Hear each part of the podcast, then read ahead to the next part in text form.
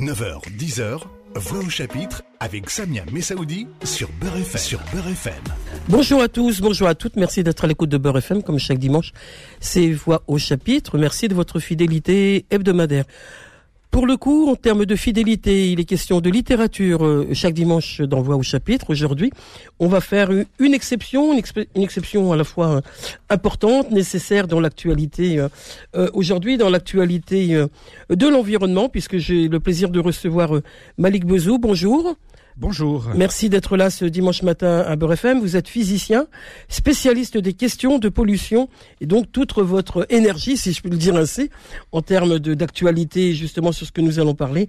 Vous allez nous évoquer toutes ces questions autour de ce que le monde traverse aujourd'hui au travers le climat, ces perturbations qui vont continuer pendant des années, vous le savez bien mieux que moi, et votre expertise justement m'a conduite à vous rencontrer ce matin parce qu'il est important qu'on sache tout ce qui se passe dans cette interrogation. Comment sauver le climat? Il y a des perturbations qui vont continuer dans les années à venir, le réchauffement climatique, la sécheresse, les inondations, que sais-je encore. C'est des bouleversements dramatiques qui sont aujourd'hui, qui mettent le monde en alerte, qui devrait en tout cas le mettre en alerte, et votre mettre le monde en alerte sur les questions climatiques, mais aussi sur les questions du monde animal, du monde végétal. Et c'est pour ça que votre expertise est importante. Donc je voudrais bien que vous nous parliez de manière basique, si je puis dire ainsi.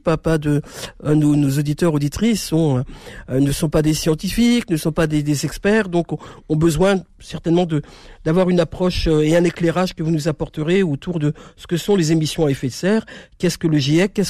Qu'est-ce que aujourd'hui, qu'est-ce qui fait aujourd'hui qu'il faut s'interroger, être concerné tout simplement par tout ce qui se passe au travers ces questions climatiques et puis ces questions de pollution, puisque c'est aussi votre domaine en tant que physicien. Alors, c'est des questions que vous posez légitimement et qui sont absolument fondamentales parce qu'elles concernent tout de même l'avenir de l'humanité, l'avenir de notre planète et je dirais même peut-être l'avenir de notre survie. Donc déjà, c'est vrai qu'il faut revenir à des choses basiques et fondamentales. On est dans un processus de réchauffement climatique. C'est indéniable. Et ce réchauffement climatique, certains parlent aussi de dérèglement climatique, qui est un terme plus général et qui est plus révélateur de ce qui se passe en réalité. Le réchauffement climatique n'étant qu'un volet, qu'un aspect d'un dérèglement plus global. Ce dérèglement est dû par nos émissions de gaz à effet de serre, essentiellement du CO2, du dioxyde de carbone. Alors, qu'est-ce que c'est que les émissions d'effet ce qu'on appelle les GES, les gaz à effet de serre. Les gaz à effet de serre. Tous les gaz que nous rejetons, nous humains, dans nos productions alimentaires, agricoles, dans la construction, dans l'extraction des minerais, dans la fabrication du béton, du ciment, dans la sidérurgie, tout ce qui génère, tout ce que nous produisons a un impact sur l'environnement et en particulier sur l'atmosphère. Comment cela ? Parce que toutes ces productions, qu'elles soient agricoles, le transport routier, la fabrication du béton, à titre indicatif, il faut savoir que le béton est le produit le plus consommé dans le monde. Donc c'est quand même quelque chose de conséquent. Et la production de béton, sa fabrication, etc., génère beaucoup de gaz à effet de serre. Alors qu'est-ce qu'un gaz à effet de serre ? Il est important de bien le définir. C'est un gaz qui, lorsqu'il est renvoyé dans l'atmosphère, ce gaz qui sort des cheminées, des usines, etc. Ce gaz qui, entre autres, sort des pots d'échappement, des voitures. Ce gaz-là, certains des composants de ces gaz-là, vont dans l'atmosphère, se figent dans l'atmosphère, restent dans l'atmosphère. Et lorsque la lumière, lorsque le soleil envoie son rayonnement, sa chaleur, de façon très schématique, ces rayonnements solaires viennent frapper la Terre. C'est ce qu'on appelle des particules fines ? Non, ça c'est là je parle vraiment du flux solaire, parce que le soleil nous envoie comme chaleur. Ouais. Ça va sur la Terre, la surface de la Terre, et la Terre l'absorbe et le retransmet dans l'atmosphère sous forme d'infrarouge. qui est comme le rayonnement solaire, mais modifié, pour faire très simple. Et ces infrarouges sont ensuite, stockés par les gaz à effet de serre. Au lieu de repartir dans l'atmosphère et la haute atmosphère et même quitter notre planète, il reste bloqué à cause des gaz à effet de serre. Autrement dit, plus on émet de gaz à effet de serre, plus on a tendance à bloquer les rayonnements solaires. Et donc, nous retrouvons dans une serre. Tout le monde, tous nos auditeurs ont fait l'expérience de rentrer dans une serre. À l'extérieur, il fait 17-18 degrés. À l'intérieur, il fait 30 degrés. L'effet de serre est provoqué par film transparent au-dessus des végétaux qui sont couverts par ce grand... D'où le réchauffement.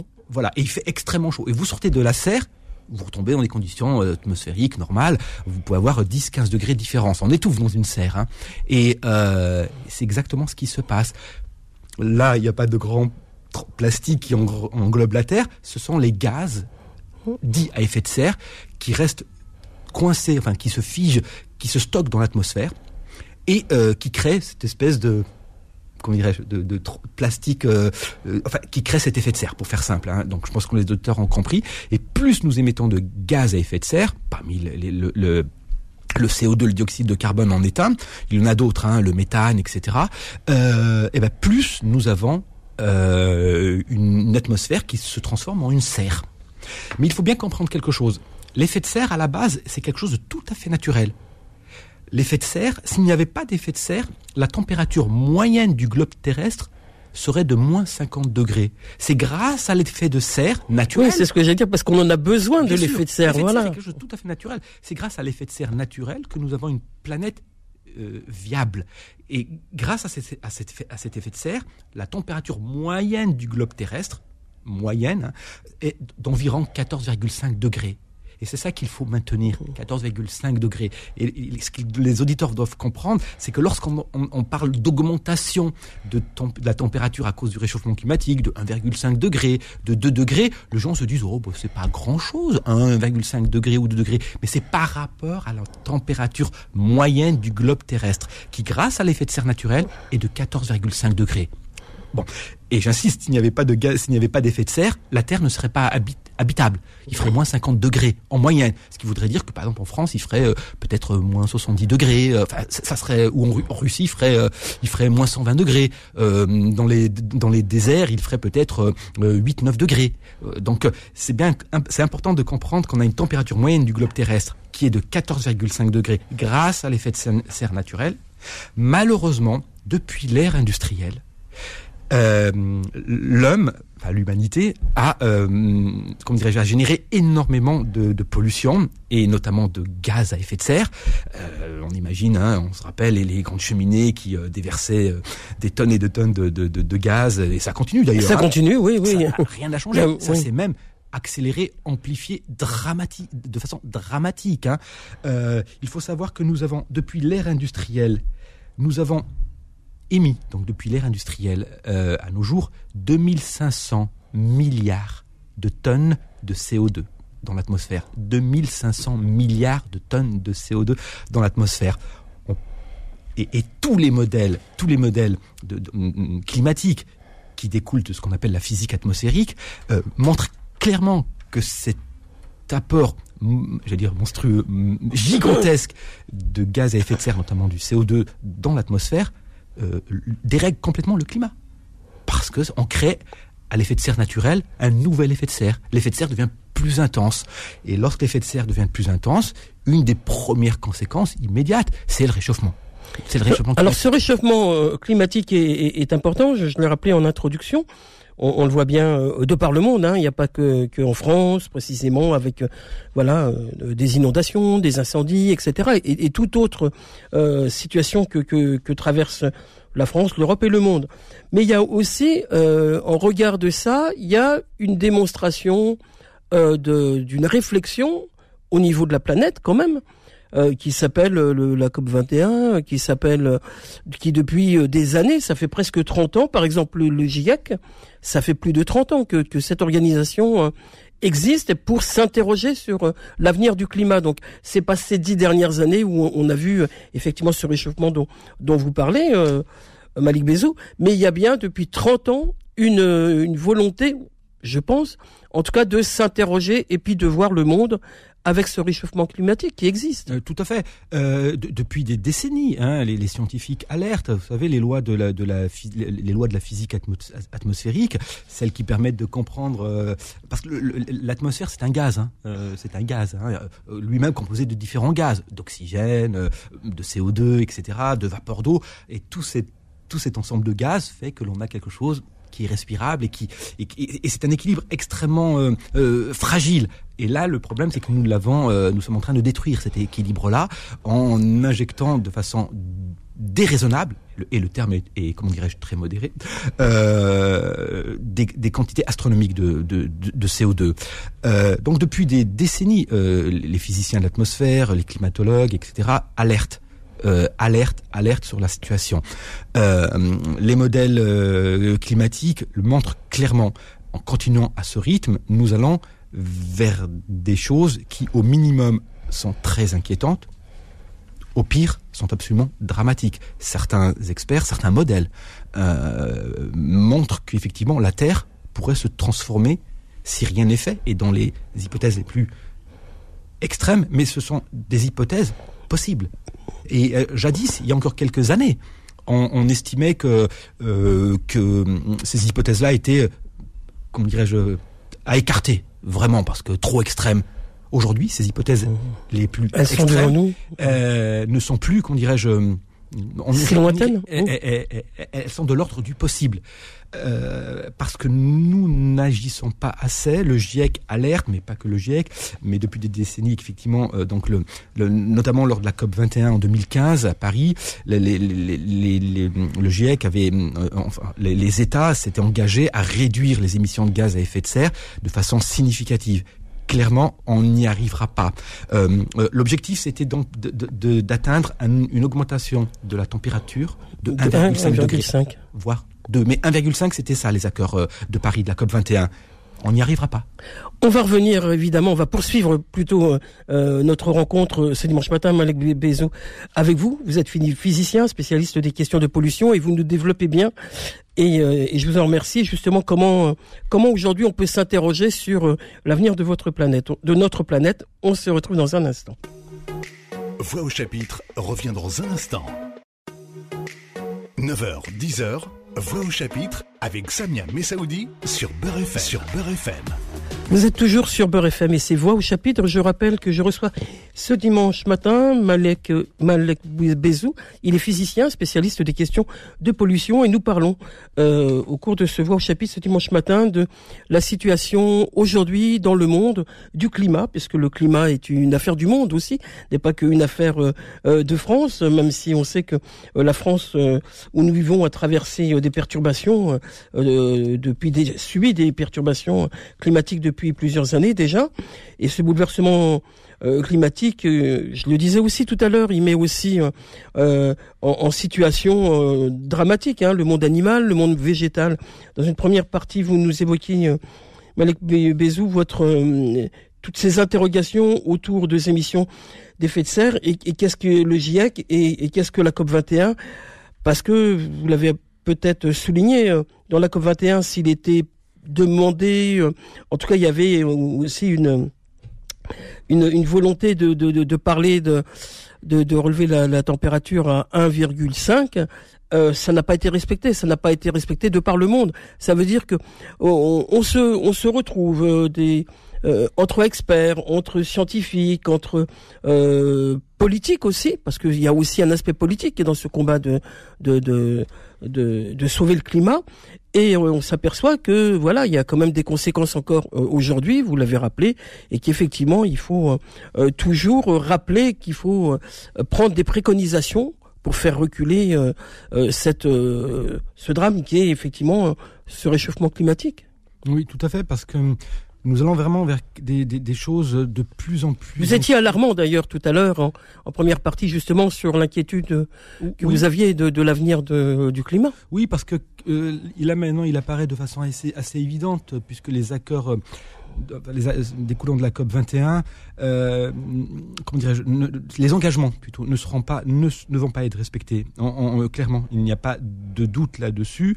Nous continuons à émettre beaucoup trop de gaz à effet de serre, et donc les pays qui préconisait le 1,5 ne tiennent pas cette préconisation. Écoutez, c'est ce que vous dites. Avec la victoire de Trump, il n'y a pas si longtemps que ça. Il est comme resté au pouvoir quelques années.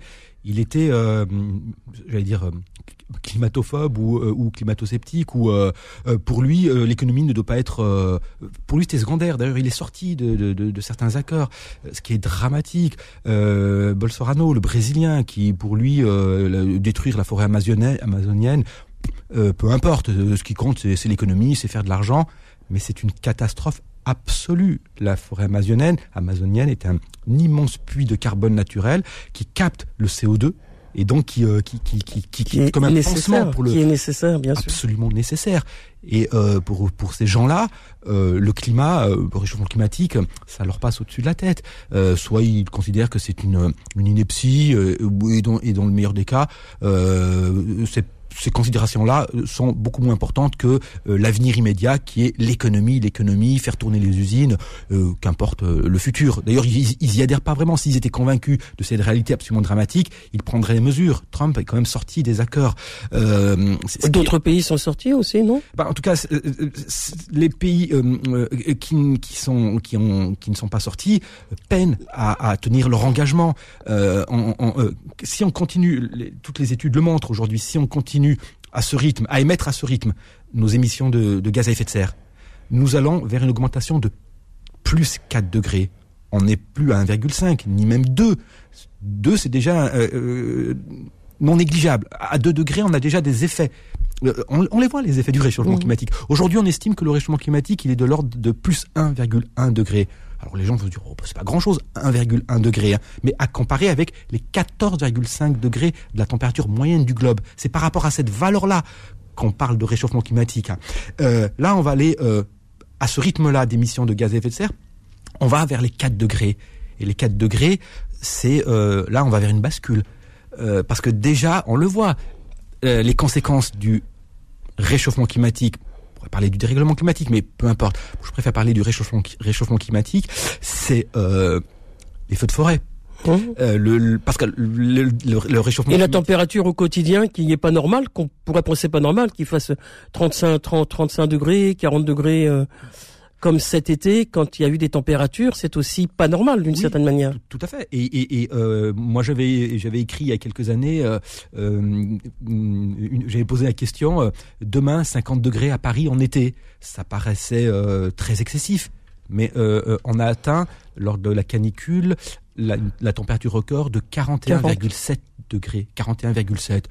En continuant à ce rythme, demain on sera peut-être à 43, et dans 2 ans on atteindra 45. Et puis dans 6 ans, on sera à 49,8 à Paris. Donc on imagine les conséquences. Mais ça, c'est qu'un aspect. Ouais. C'est, comment dirais-je, les canicules avec des phénomènes de chaleur extrême, intense et qui durent. Le plus dur, c'est la nuit. Parce que le corps humain, avec de telles températures, n'arrive pas à récupérer. Et là, on aura des conséquences dramatiques en termes sanitaires. Oui, maladies, etc. Qui vont mourir. Oui. Parce que le corps humain n'est pas fait pour endurer de telles températures. Mais c'est une fois encore, et j'insiste, ce n'est là qu'un aspect des conséquences du réchauffement climatique qui ne va qu'en s'aggravant. Enfin, je ne veux pas être, comment dirais-je, totalement...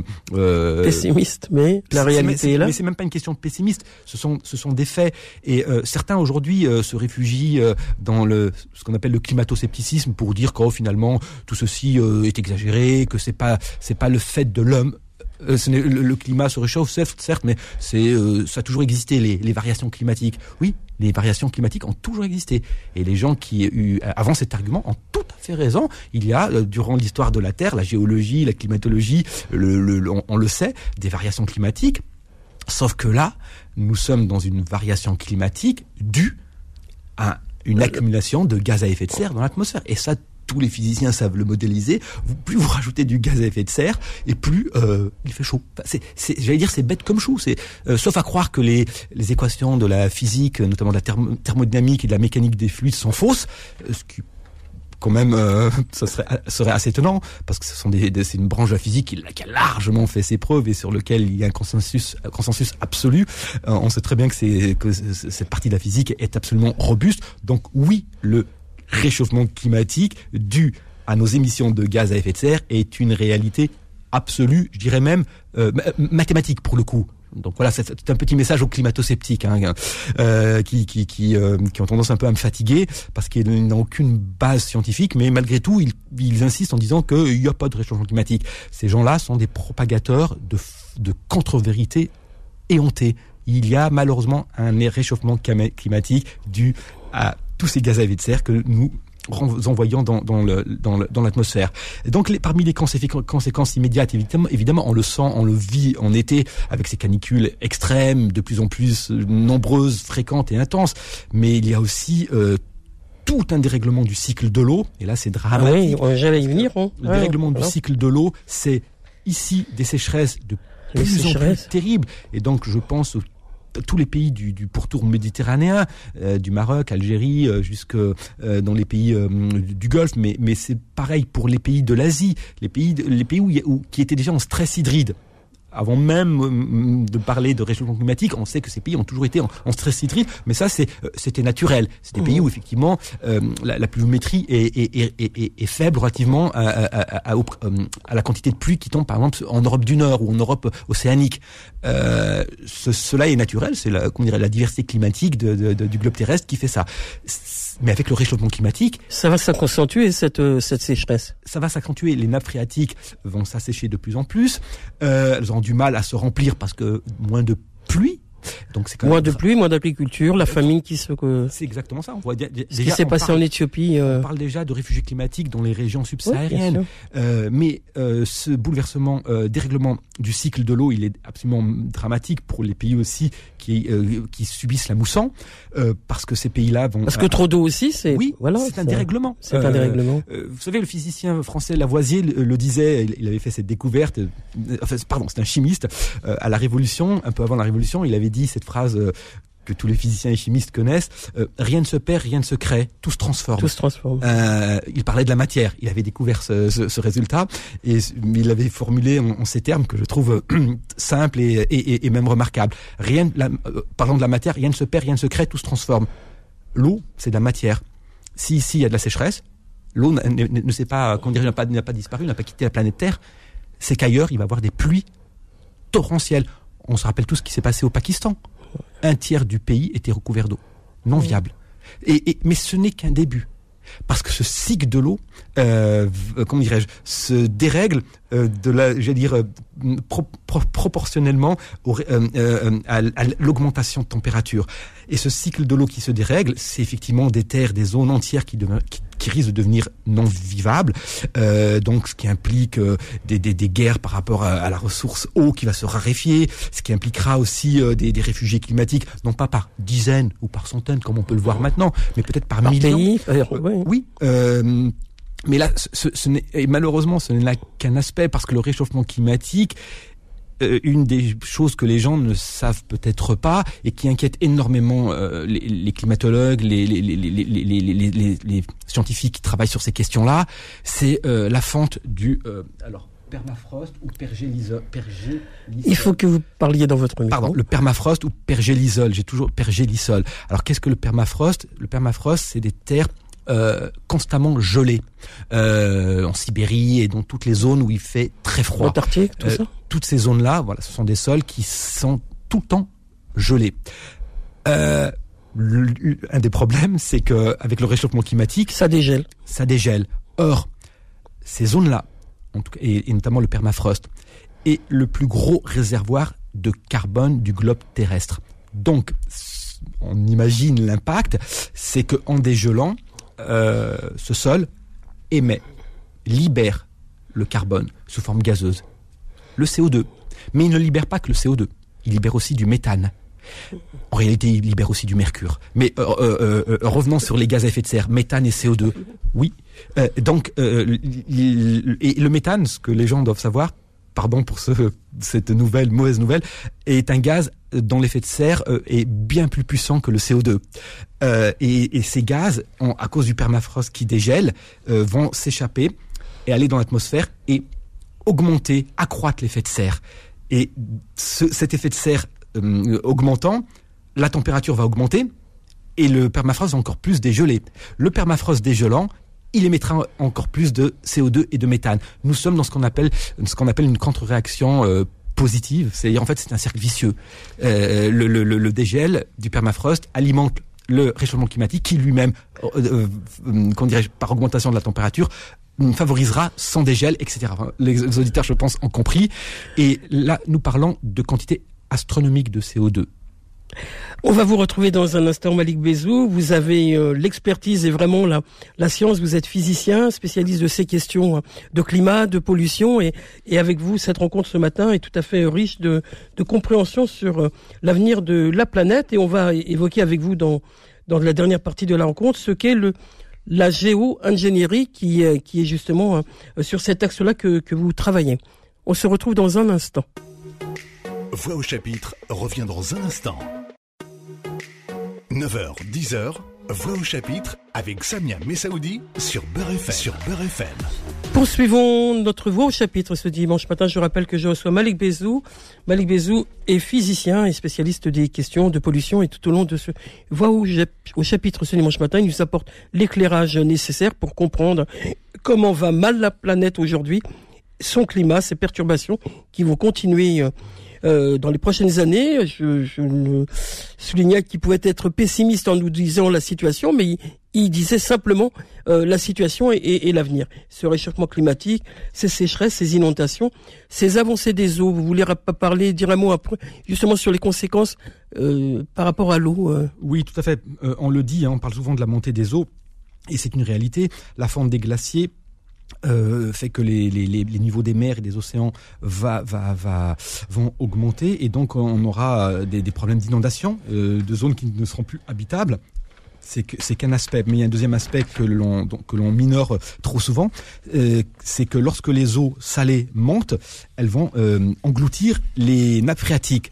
Or, les nappes phréatiques, c'est ce qui permet au sol d'être cultivable, et donc à l'agriculture d'être viable. Donc l'eau de mer qui monte, les océans qui montent, c'est la destruction peu à peu des nappes phréatiques, et donc la désertification, la stérilisation des sols, ce qui a un impact, qui peut avoir un impact absolument terrifiant en termes d'agriculture, etc. Donc voilà, ça c'est un aspect. Il y a aussi un autre aspect, la fonte des glaciers, c'est aussi de l'eau douce qui arrive dans les mers, et ça on l'oublie très souvent, c'est que cet apport d'eau douce aura un impact sur la circulation des grands courants océaniques. Or, les grands courants océaniques jouent un rôle extrêmement important en termes de stabilisation du climat. Donc on voit combien tout ceci est complexe, combien un effet induit un autre effet, malheureusement tout le temps dramatique. Il y a rarement d'effets positifs dans ce processus-là. Il y a aussi un autre effet qui est l'accélération des feux ravageurs et destructeurs à très grande échelle. Or, ces feux détruisent les forêts. Les forêts, je l'ai dit, sont des puits naturels d'absorption du carbone, et donc c'est d'autant plus, une source d'élimination du carbone naturel que l'on perd par ces feux. Alors, vous, en préparant cette émission, je lisais de vous le travail et la réflexion que vous menez autour d'un intitulé qui s'appelle la géo-ingénierie, qui est peut-être, là, dans cette dernière partie, j'allais dire un aspect positif, je sais pas, mais en tout cas, vous allez nous apporter un éclairage là-dessus, sur ce qu'est cette réflexion qui est la géo-ingénierie.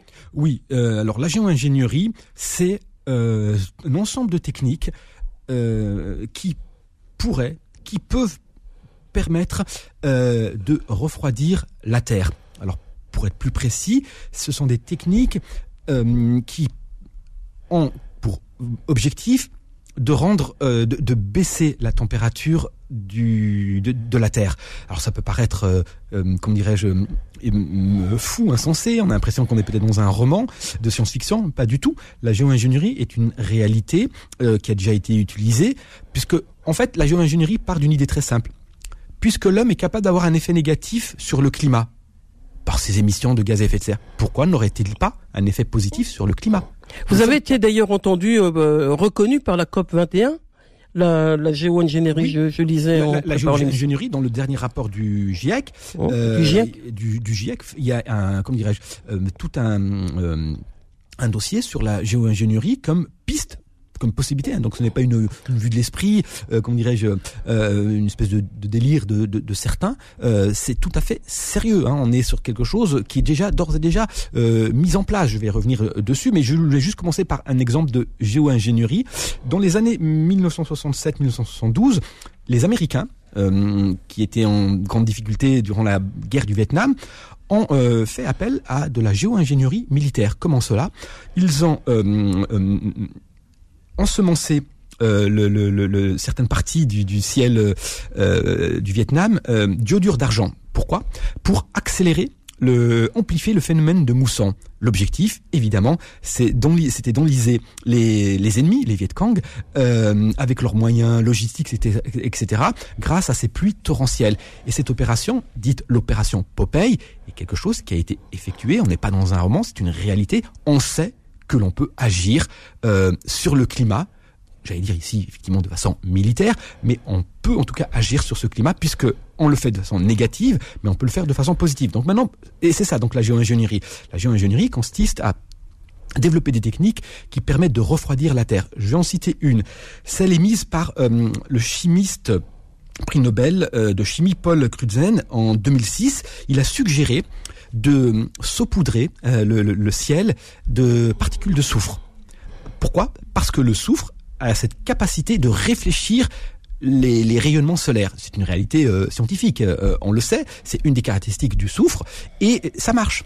Parce que lorsqu'il y a des éruptions volcaniques, il y a de très fortes émissions de soufre et on constate systématiquement une baisse de la température au voisinage du volcan. Et quand je dis voisinage, c'est des zones très très étendues, hein, parce que tout le soufre qui a été émis dans le ciel, eh ben, bloque les rayons du soleil, en fait les réfléchit et les renvoie, j'allais dire, à l'expéditeur. Je simplifie un peu, mais c'est exactement ce qui se passe. Donc c'est une possibilité. Le problème avec ce procédé-là, c'est que le soufre n'est pas stable dans le ciel, il retombe. Et il retombe sous la forme de pluie acide. Donc ce n'est pas une technique viable, mais ça marche. Et en plus, autre inconvénient, puisque le soufre retombe, il faudra à chaque fois, comment dirais-je, recommencer l'opération, donc ensemencer le ciel de soufre. Donc on deviendrait en quelque sorte accro au soufre.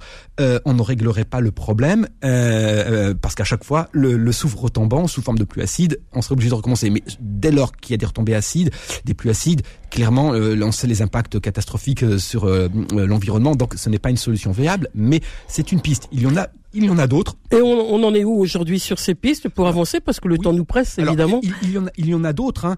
En fait, il y a la géo-ingénierie se divise en deux grandes branches. Soit on capte le CO2 qu'il y a dans l'atmosphère. L'idée est simple, on a émis beaucoup de CO2 dans l'atmosphère. Qu'à cela ne tienne, construisons des filtres, des espèces de grandes usines qui absorbent l'air atmosphérique.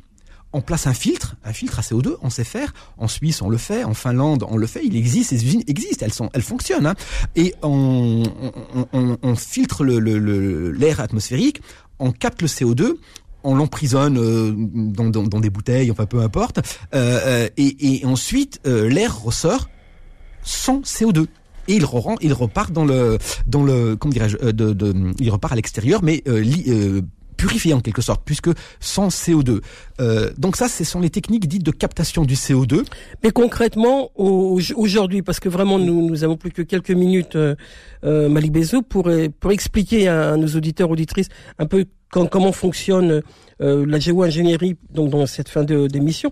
Mais concrètement, on est en début 2023. Qu'est-ce qu'on peut attendre des avancées que vous préconisez dans votre réflexion qui est la géo-ingénierie? La géo-ingénierie, alors il y a, comme je vous l'ai dit, hein, on peut capter le CO2, le piéger, très bien, mais on peut aussi, comment dirais-je, limiter le rayonnement solaire. Et là, il y a par exemple une technique qui a été proposée, c'est de mettre en orbite des miroirs géants. Et ces miroirs géants réfléchissent la lumière du soleil. Et là, c'est sans effet secondaire. La lumière du soleil arrive, une partie est réfléchie loin dans l'espace, et on récupère uniquement ce dont on a besoin. Et il y a des chercheurs, des scientifiques qui travaillent là-dessus. Mais bien sûr, donc on va y arriver finalement. Alors la seule difficulté, c'est de mettre en orbite des miroirs géants. C'est compliqué, ce n'est pas simple, mais on sait que ça marche. Ça, c'est à titre personnel, c'est ma piste et ma solution préférée, parce que c'est sans impact aucun sur le, comment dirais-je, sur l'environnement. Une autre technique consiste, elle est très différente, c'est vous allez dans les océans et vous balarguez des tonnes et des tonnes de particules de fer. Le fer est quelque chose de naturel, comme le cuivre, l'or, etc. Alors pourquoi jeter du fer dans les océans ? Parce que le fer est fait accroître le phytoplancton. Parce que le phytoplancton absorbe naturellement le fer, et lorsque le phytoplancton absorbe le fer, il se développe beaucoup plus vite. Et l'avantage du phytoplancton, c'est que c'est un capteur naturel de CO2. C'est un puits à carbone. Et donc vous avez un océan qui capte le CO2 et le piège. Un des effets sur lequel on s'interroge, c'est l'environnement. Est-ce que le fait de jeter beaucoup de fer dans l'eau, des particules de fer, n'aura pas un impact sur les espèces marines, etc. Donc c'est à l'étude, mais c'est une piste. Il y en a d'autres. On pourra pas toutes les citer aujourd'hui, vous vous en doutez, Malik Bezouh. Mais peut-être terminer dans les 2 dernières minutes qui nous restent sur au quotidien, que pouvons-nous faire? Au quotidien, les citoyens, les hommes et les femmes de la planète. Écoutez, qui subissent ce réchauffement climatique. Est-ce que nous, on peut faire quelque chose ? Disons que clairement, ce qu'on doit faire, c'est soutenir la recherche, l'innovation.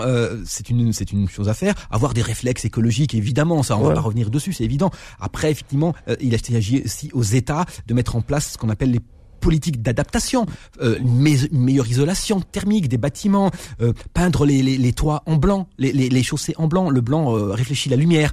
Il y a des pistes, hein, il y a beaucoup de choses à faire, tant au niveau régional, au niveau de l'État, au niveau de l'ONU, mais ce qui est évident, c'est qu'aujourd'hui la géo-ingénierie est une piste absolument intéressante qu'il faut, et je pense que l'on n'a pas le choix, parce que quoi qu'il arrive, on va vers le réchauffement climatique. La question, c'est plus est-ce qu'on va dépasser les 1,5 degrés, c'est combien on va dépasser au-delà des accords de la COP21. Et donc, soit on s'adapte, mais cela demande beaucoup de temps, soit on développe des technologies de type géo-ingénierie, ou on fait un mix de tout ça, adaptation, géo-ingénierie, investissement, innovation, et je crois que l'humanité peut s'en sortir. Mais elle doit être consciente que nous sommes face à une très grande difficulté, un défi. Nous sommes à la croisée des chemins, clairement.